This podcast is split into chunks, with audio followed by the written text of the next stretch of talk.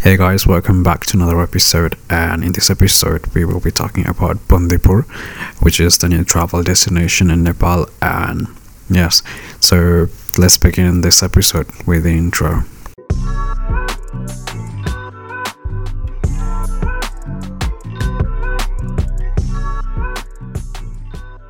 Alright, so Bandipur is quite secluded and um, a beloved hilltop settlement in Tanahun district of Nepal. And Bandipur has a look and a feel of a place which has been preserved to the ravages of time. Uh, now, it's not a place to find adventure or adrenaline rush.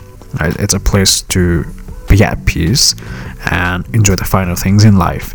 Um, uh, Bandipur actually lies between Kathmandu and Pokhara. Uh, a few days of side trip to Bandipur when traveling to and from Kathmandu or Pokhara is enough and worth the time and money spent.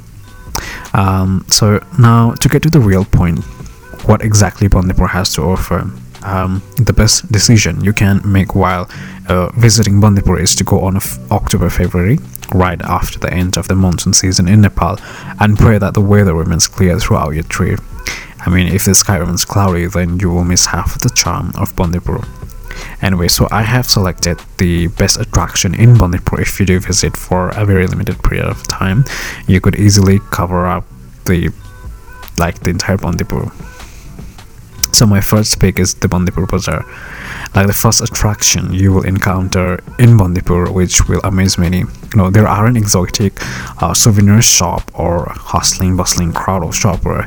What you will see and experience is as if you travel back in time into the medieval period of time. Like um, you know like in the past bandipur was a funneling point of a trade made by the neighbors and has successfully preserved its culture and architecture.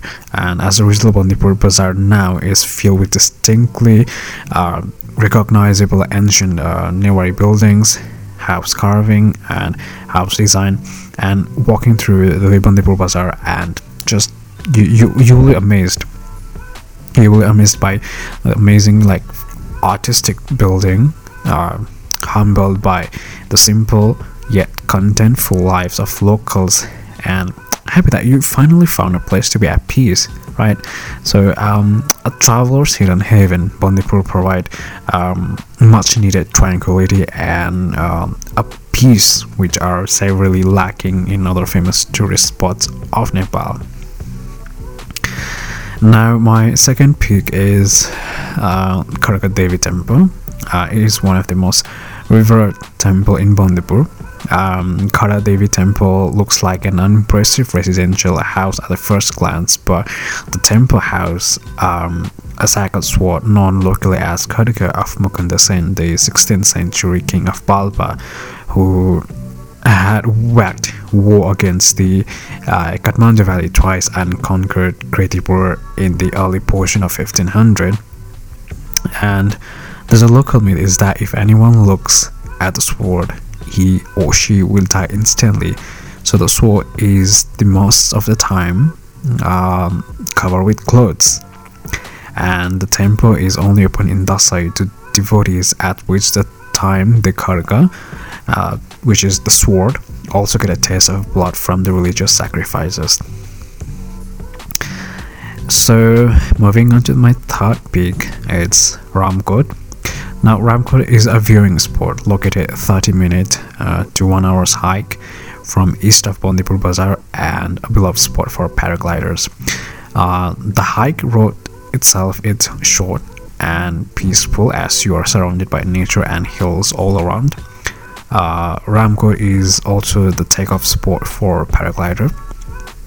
Now, when you are 100 feet up in the mercy of winds, enjoying the breathtaking views of pristine hills, dense forest, and a settlement preserved through the time, you'll definitely fall in love with the flying nature and with Bandipur. You know, and if the weather is cloudy or hazy, then you should refrain from paragliding. Sure, you can enjoy the ride, but the essence of paragliding is in enjoying the surrounding views. Um, and you can book paragliding session from the shop in Bandipur Bazaar as well and now my fourth peak is Gurungche Hill. uh, enjoying the majestic sunset views is a must if you are in Bandipur and the best spot to do so in a top of a hill named Gurungche. Ask the locals for the direction of Gurungche Hill which isn't far and just in the northeast direction of Bandipur Bazaar the hike upwards the hill takes around I think uh, 15 minutes and relatively easy. Um, on top of the hill, apart from the glorious view, there is also a temple of Thanimai, which uh, interestingly doesn't have a roof. Um, local beliefs uh, and say that the Thanimai goddess represent the light and um, open roof uh, open roof structure of the temple allows the goddess to spread light all around. So yeah, and you can relax and watch the sunset while being surrounded by calm, wheezing sound of wind and just do not forget to bring your camera as you are sure to get some picture perfect shot here alright so moving on to the uh, fifth pick is Tundikhel um, a relic of a field almost the size of soccer field. You can enjoy the majestic view of famous mountains uh, such as Manaslu, Dhaulagiri, Machhapuchhre and uh, Ganesh Himal given that the weather is clear um, since it has incredible mountain views and is easy to access, it also um, famous as a picnic spot, so it can get crowded in a tourist season. Um, if you're extrovert kind, then this place provide a perfect opportunity to interact and converse with the locals and even uh, engage in a game of footballs or volleyball with the local kids. So my last and the sixth pick is Siddha Cave. Um, the hike from Bandipur to Siddha Cave should be a priority on your to-do list. The hike is a downhill and it takes around one to two hours depending on your ability to walk. And uh, the road zigzag uh, through a forest so you can get some much needed tranquility and a peace from the outside world. However, to be careful as there are not many direction signs, so there may be some confusion about which path to take.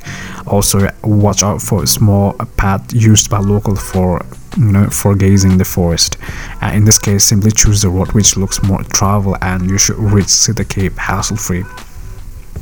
So, um, Siddha Cave is the biggest natural cave in Nepal, and though the entrance is small, the cave is humongous inside. Uh, it is also terribly cold inside, so do bring a full slave shot if you don't want to be cold. And if you have a high power bright torchlight, then um, do bring it as the one which you will be provided aren't nearly bright enough.